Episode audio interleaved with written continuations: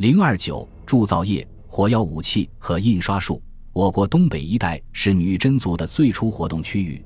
随着中原地区的汉人及其他各族人民的被迫迁徙于此，他们与女真人民共同开发了东北地区，使农业、手工业生产发展很快，冶铁铸造技术更是达到了空前的水平。黑龙江阿城县南极原（金上京会宁府）遗址一带，考古工作者发现了冶铁遗址。在辽宁绥中县城后村的金朝村落遗址中，出土了大批铁农具，有手锄、镐。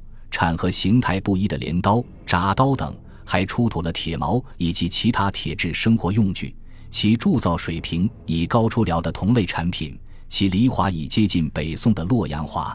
在金人统治过的河南、山西一带发现的金代小型铁矿坑和熔铁遗址，其出土的铁制兵器，无论从种类、造型和工艺水平看，都已超过了宋代。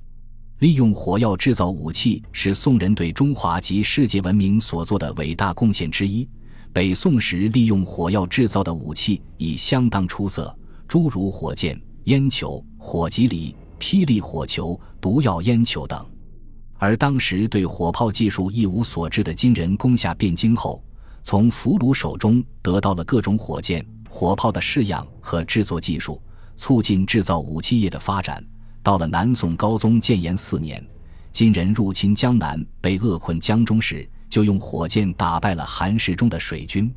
金人很善于就地取材，南宋将领陈规在守卫德安时使用的飞火炮，是用竹竿置入火药燃放，北方缺竹，金人则用十六层很厚的纸卷卷成两尺长的筒代替之。到金末元初时。金人用火药制造炸弹技术比宋毫不逊色。金哀宗正大八年，蒙古军进攻开封，金朝手谕中就使用了一种震天雷来反击。震天雷是以铁罐成药，用火点燃，其声如雷，爆炸燃烧面积可达半亩地之广。一二百七十九年，援兵攻击宋靖江府时，守将即用这种震天雷守城，坚持达三个月之久。金朝境内雕版印刷也相当发达，卷帙浩繁的佛经以及大量的汉文医书、诗词、戏文被印刷而运销各地。印刷术之所以发达，与造纸手工业的成就分不开。稷山的竹纸和平阳府的白马纸是金著名的手工业产品。金的印刷术发展很快，从而出现了印刷业的中心城市平阳城。平阳刻印的《四美图》。如今看去，仍线条精细清晰，人物姿态生动传神。